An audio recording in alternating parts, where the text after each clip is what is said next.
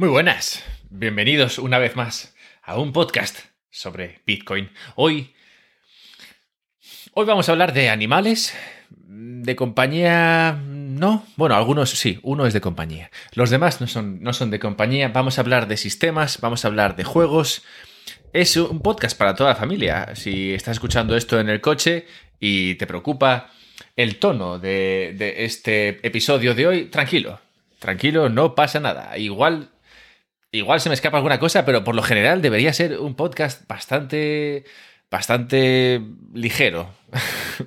Como digo, voy a tratar juegos, y voy a tratar sistemas, y voy a tratar animalicos. Sistemas.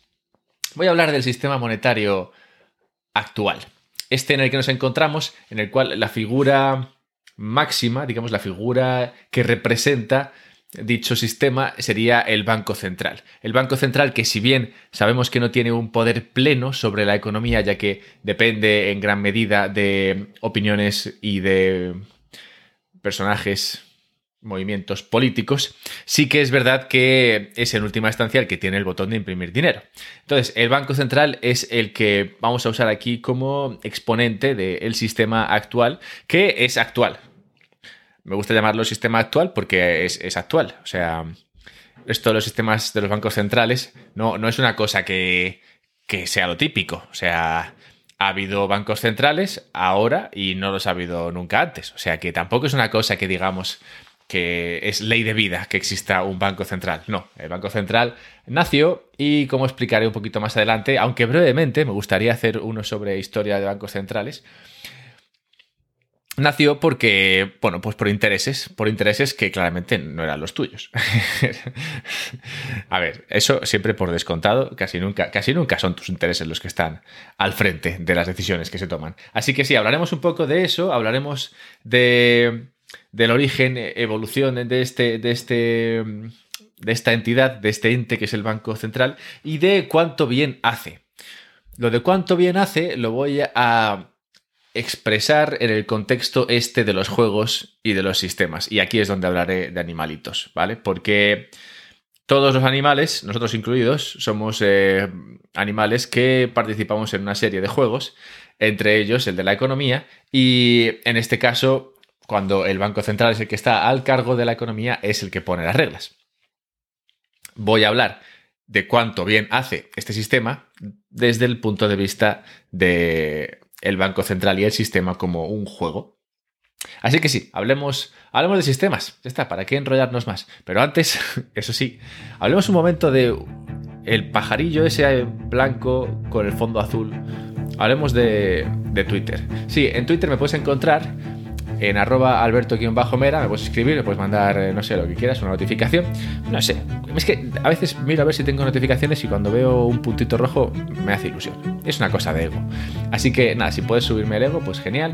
Y mm, también puedes subir el, el número de ceros de mi cuenta bancaria. Estamos ahí en los dos ceros, a ver si llegamos a los tres algún día. Porque, oye, ¿no? no estaría de más. Así que sí, puedes, puedes subir los ceros de mi cuenta bancaria ayudándome a través de Patreon, patreon.com barra un podcast sobre Bitcoin o siguiendo el enlace de la descripción y a través de dicho enlace puedes ayudarme a que yo siga creando este contenido tan fresco, tan saludable, tan eh, dicharachero y tan educativo. Pues sí, yo entretengo a la par que enseño. Así que eso todo eso lo puedes hacer, todo eso que simplemente es mandar dinero, lo puedes hacer a través del Patreon donde sí, a, partir, a partir de 5 euros puedes donar lo que quieras, hasta un riñón si quieres, pero, pero véndelo antes. Bien, y mm, habiendo dicho eso, hay gente que, oye, no está por la labor o no puede, porque es más pobre que yo, donar dinero. Así que en esos casos no pasa nada, también se puede compartir el podcast. Compartir ¿Dónde? Pues no sé, puedes coger el enlace de Spotify y compartirlo, puedes copiar y pegar, no sé, puedes poner una imagen, puedes poner una foto en el corcho del colegio, no sé, lo que sea, puedes compartir. Y puedes también dejar reviews en iTunes, en otros sitios no, pero en iTunes sí. Igual en Evox también, no estoy seguro. Bien, puedes hacer todo eso. Un saludo a todos los de Evox que me dejan comentarios en Evox y que nunca respondo. Muchas gracias. En realidad, a veces los leo, pero es que, claro, eh, por eso digo lo de Twitter, porque si me dejas comentarios en Evox, pues eh, me cuesta más llegar hasta allí. El día se me, se me queda corto. Así que nada, un saludo desde aquí a todos vosotros. Un abrazo. y habiendo dicho esto, una cosa más. Bitcoin, comprar Bitcoin. Si queréis comprar Bitcoin, esto que acabo de decir ha, podido sonar a recomendación de compra, pero no es así. Cuando he juntado las palabras Bitcoin y comprar, lo único que estaba tratando de hacer, de decir, era que hay formas de comprar Bitcoin. No estoy diciendo que tú tengas que comprar, nada de esto es consejo de inversión, ¿vale? Así que si quieres comprar Bitcoin, puedes hacerlo a través de Relay. He dejado el enlace en la descripción y Relay es una aplicación que tú te descargas, además ahora está en español, así que es muy mona, y puedes entender todo lo que te, todo lo que te están diciendo y a través de la aplicación tú compras mandas dinero a, Suiza, que es un gran lugar al que enviar dinero, y de Suiza te llegan bitcoins, ¿vale? Suiza es como, no sé, el paraíso de las bitcoins en este sentido. Así que así es como funciona Relay, que está muy bien porque así no tienes que hacer KYC ni historias raras, no tienes que dar ahí el nombre de tu gato ni nada de eso. Así que en ese sentido es bastante limpio el sistema y, y me gusta.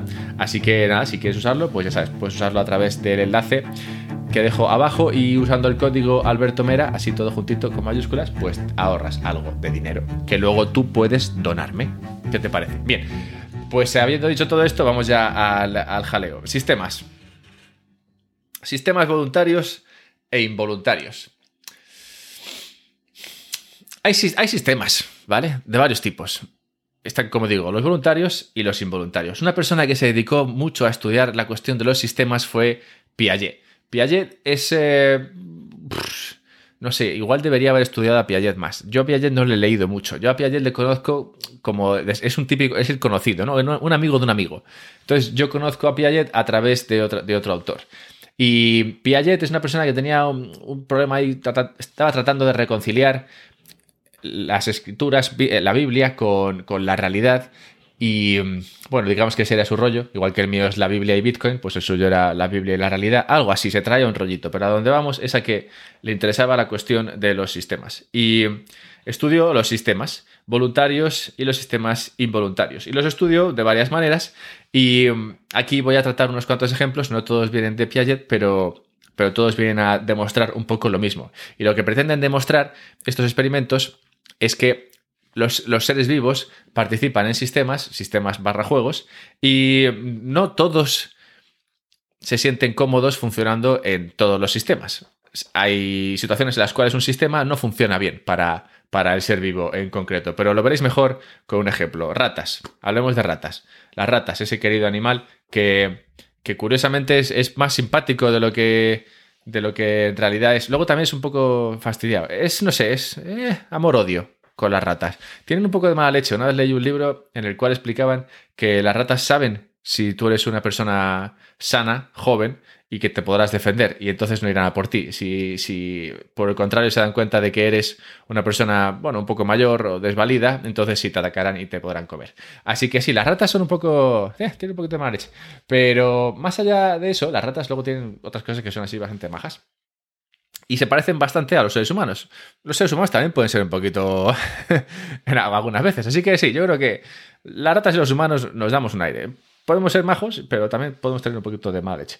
Y también sabemos cuando alguien está desvalido. Así que, así que sí, usando ratas, puedes, puedes seguir, eh, puedes entender cómo funcionan varios de sus, de sus sistemas. Y concretamente, cómo juegan las ratas para sacar lecturas sobre cómo son los juegos en los que participan con gusto los humanos. Bien, las ratas, cuando juegan, juegan a juegos que, bueno, son simples, no, te las puedes imaginar jugando a baloncesto, pero en los juegos siempre hay un vencedor. Entonces, lo que está demostrado es que si tú tienes una rata, digamos, la rata 1, y la rata 1 juega con la rata 2, no puede ser que la rata 1 gane siempre. Lo cual es interesante. Si tú creas un juego y la rata 1 gana siempre, la rata 2 deja de jugar.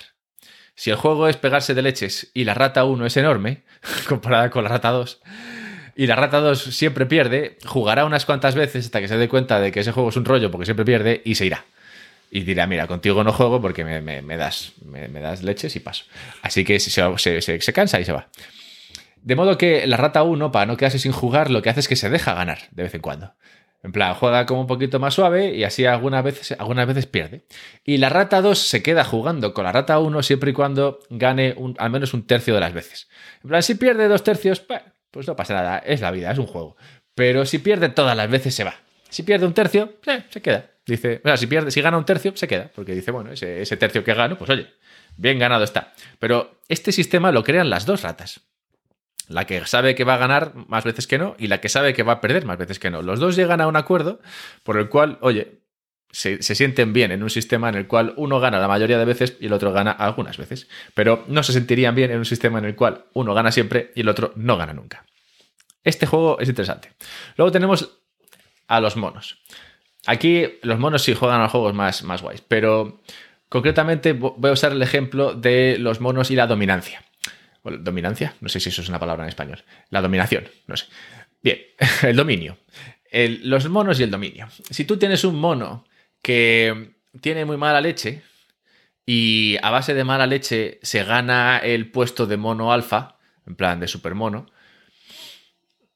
no podrá, no podrá seguir siendo el supermono durante mucho tiempo si siempre tiene mala leche y se dedica a conseguir las cosas a base de agresividad. ¿Por qué?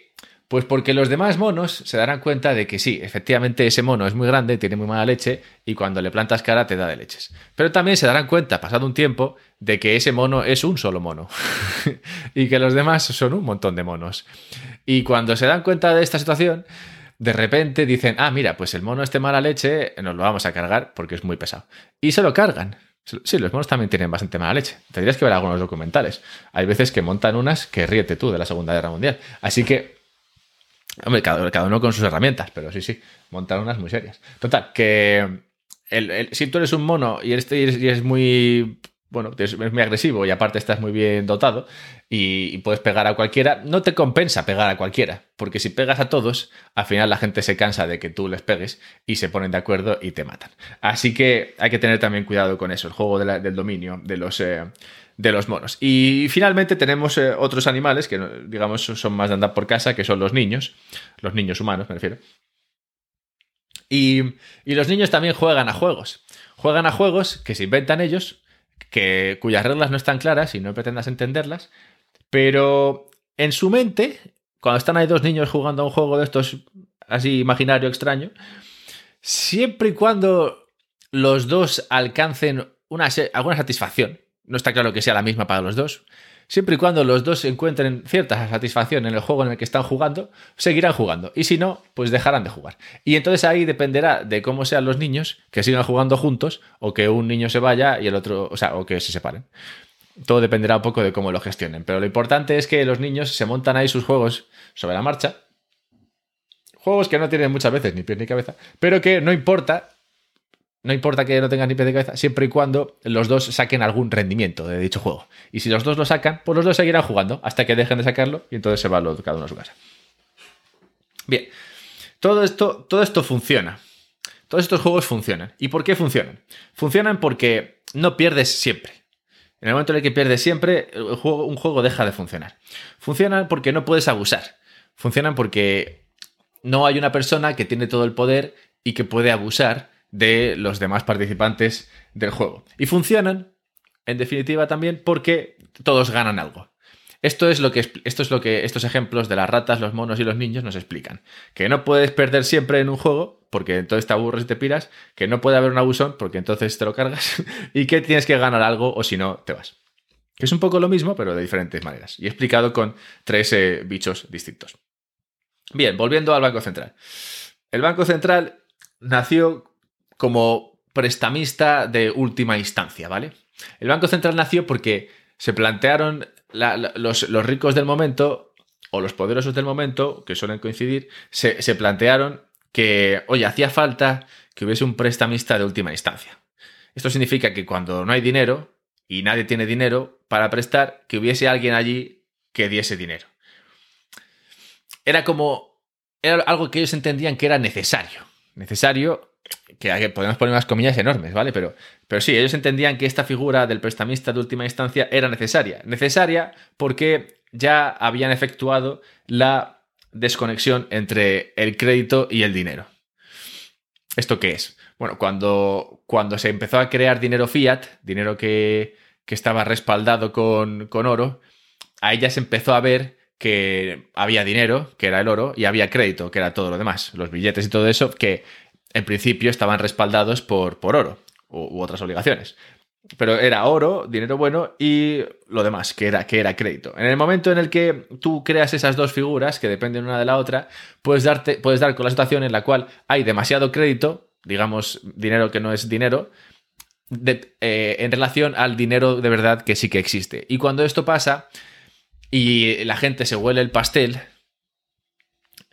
van a los bancos, tratan de conseguir dinero bueno a cambio del dinero malo y los bancos se quedan sin dinero. Y cuando los bancos se quedan sin dinero, quiebran. Y por esto se hace necesaria la figura esta de, necesaria entre comillas de nuevo, la figura de un banco central que sea el prestamista de última, de última instancia. No obstante, lo que esto causa, que yo no digo que no tuviese razón de ser, o sea, todo esto tiene su razón de ser. No, fue, esto no es, plan, no es plan de una persona maligna que se levantó un día y dijo, vamos a crear dinero de mentira y luego un banco central que lo controle. O sea, no es Sauron, ¿sabes? Eh, esto fue natural. El dinero normal, o sea, el oro no servía muy bien para comerciar y tenía un montón de problemas por eso nació el dinero papel.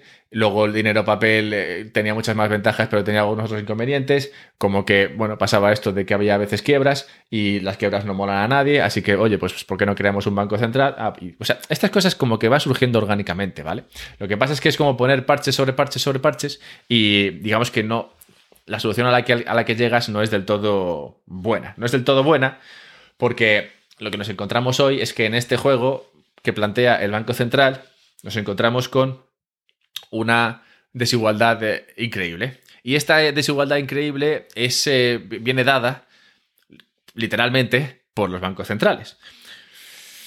Claro, cuando los bancos centrales causan esta desigualdad a base de la impresión de dinero y la reducción de tipos, es decir, a base de ponerle un precio al dinero que es inexacto y e imprimir dinero a mansalva cuando hace falta, en plan, para actuar como prestamista de última instancia, esto lo que crea es que fomenta la desigualdad, pues al final cuando se crea nuevo dinero y se mantienen los tipos bajos, las, personas que tienen capital y que tienen activos se, se enriquecen más, mientras que los que no tienen nada se empobrecen más. ¿Vale? Y esto, pues a lo largo de años y años y años, lo único que hace es crear más y más y más desigualdad. Así que, en última instancia, este juego del cual el Banco Central sería el máximo exponente o digamos el representante, lo que causa es desigualdad. Y cuando se crea tanta desigualdad y se crea un sistema en el cual hay una parte de la población que siempre pierde, podemos recordar qué pasaba con las ratas y los monos, incluso con los niños.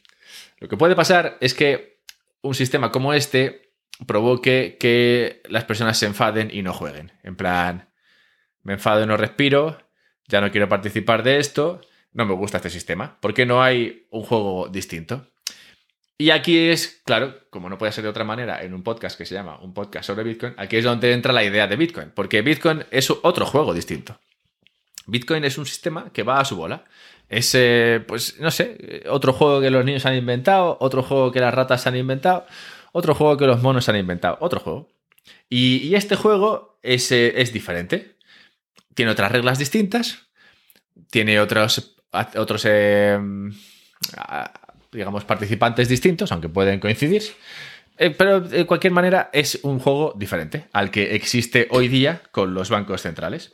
Entonces, en un momento dado en el cual este sistema de los bancos centrales y el, dinero fiat pueda parecer demasiado injusto para una mayoría, el otro juego empezará a ganar adeptos. Porque lo normal es que los juegos, dentro de los juegos, aquellos que tienen unas reglas claras vayan, vayan ganando. Los juegos que tienen reglas claras tienen un atractivo muy interesante para los participantes. Porque los participantes quieren saber dónde se están metiendo. Si, si, tú quieres jugar a un juego, lo primero que preguntas es, bueno, ¿cómo se juega? ¿no? O sea, cuando te vas a casa de un amigo, ahora que no puedes ir a, otros muchos, a muchos otros sitios, vas a casa de un amigo y vas a jugar un juego o lo que sea, pues eh, lo primero que dices, vale, ¿cómo se juega esto?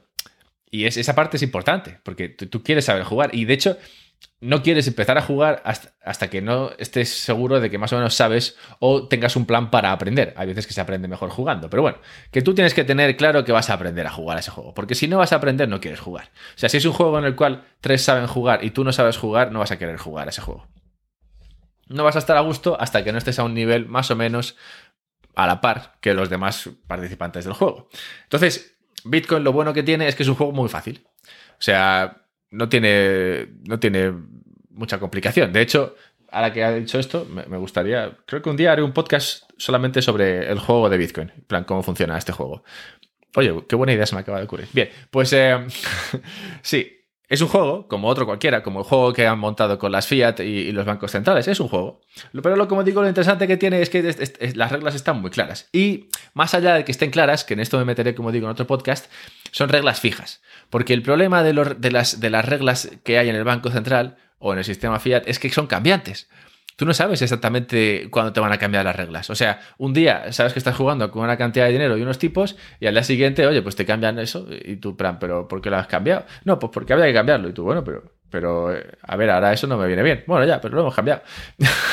y tú, bueno, pues, pues nada, pues a, vivir, que son dos días. Así que, así que un juego en el cual las reglas están claras y son fijas, siempre ganará a un juego en el cual las reglas van cambiando nadie se enfada cuando en un juego no se cambian las reglas. nadie se enfada cuando, cuando el juego está claro y las reglas no cambian.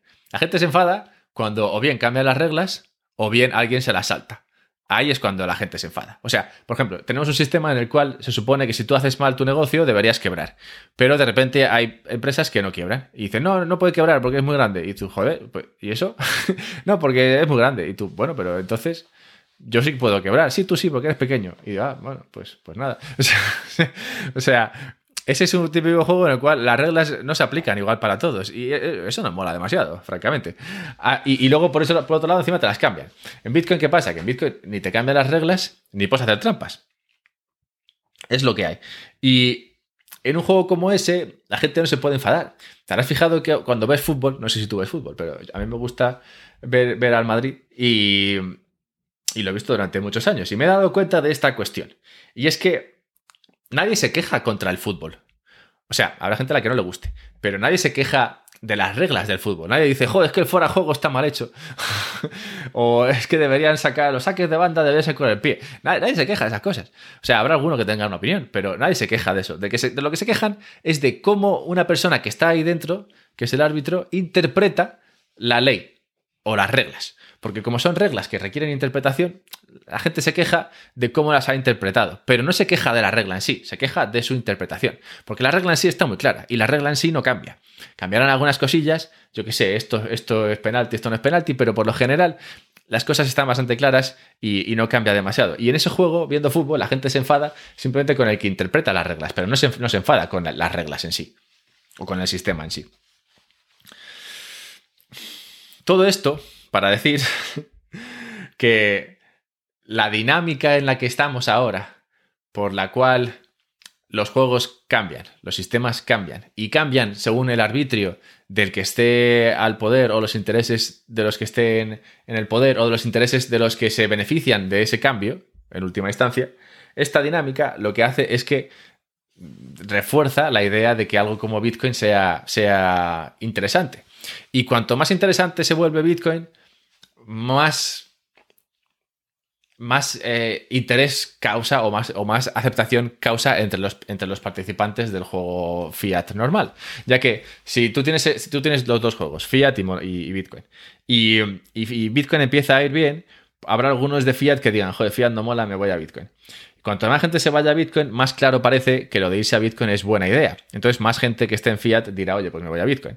Entonces, es un juego en el cual cuanta más gente participa, más interesante se vuelve para el resto de participantes. Lo cual hace que encima, por las dinámicas de cómo funciona el, dinero fiat, peor le vaya al sistema fiat y mejor le vaya al sistema Bitcoin. O sea que es, es un juego en el que francamente a ver, aparte de, aparte de las típicas eh, conversaciones sobre prohibiciones masivas, asesinato de gente que lleve un nodo y cosas de esas, más allá de esas, eh, de esas teorías, no veo una forma en la cual dinero fiat gana algo como Bitcoin. Porque cuando tienes un juego cuyas reglas están definidas y no cambian y no se aplican según cómo te llames, y que se beneficia cuanta más personas, cuantas más personas participen y que no, y que no se, y que digamos no pierde valor si de repente se van, como sí que pasa en el caso de Fiat, pues eh, tenemos un. Tenemos una situación ahí interesante. Yo no, no veo. No veo cómo. No veo cómo Fiat gana esto. Para Fiat poder ganar, tendría que crear un juego parecido al que ha creado Bitcoin. Un juego en el cual monos, ratas y niños estén a gusto. Pero claro, eso es. Eh, eso es difícil. Porque tal y como han montado el juego, ahora la única forma que tienen de conseguir que el juego siga funcionando es haciendo trampas. Y más trampas y más trampas. Así que sí, está difícil. Yo creo que Bitcoin gana, pero decidme a ver qué pensáis y espero que este tema de los sistemas y los juegos os haya parecido interesante. Si ha sido así, escribidme en Twitter, arroba alberto-mera, ayudadme a través de Patreon, patreon.com barra un podcast sobre Bitcoin. Dejad, dejad de por ahí reseñas, si podéis, en iTunes y comprad Bitcoin en Relay, si queréis, si queréis. Así que nada, todo, habiendo dicho todo esto, pues eh, nada, hablamos la semana próxima. La semana próxima tengo un podcast sobre energía con, Adolfo Contreras, espero que os guste. Y bueno, tengo unos cuantos, tengo un poco de jaleo. Así que nada, aquí lo dejamos. Pasad un buen día.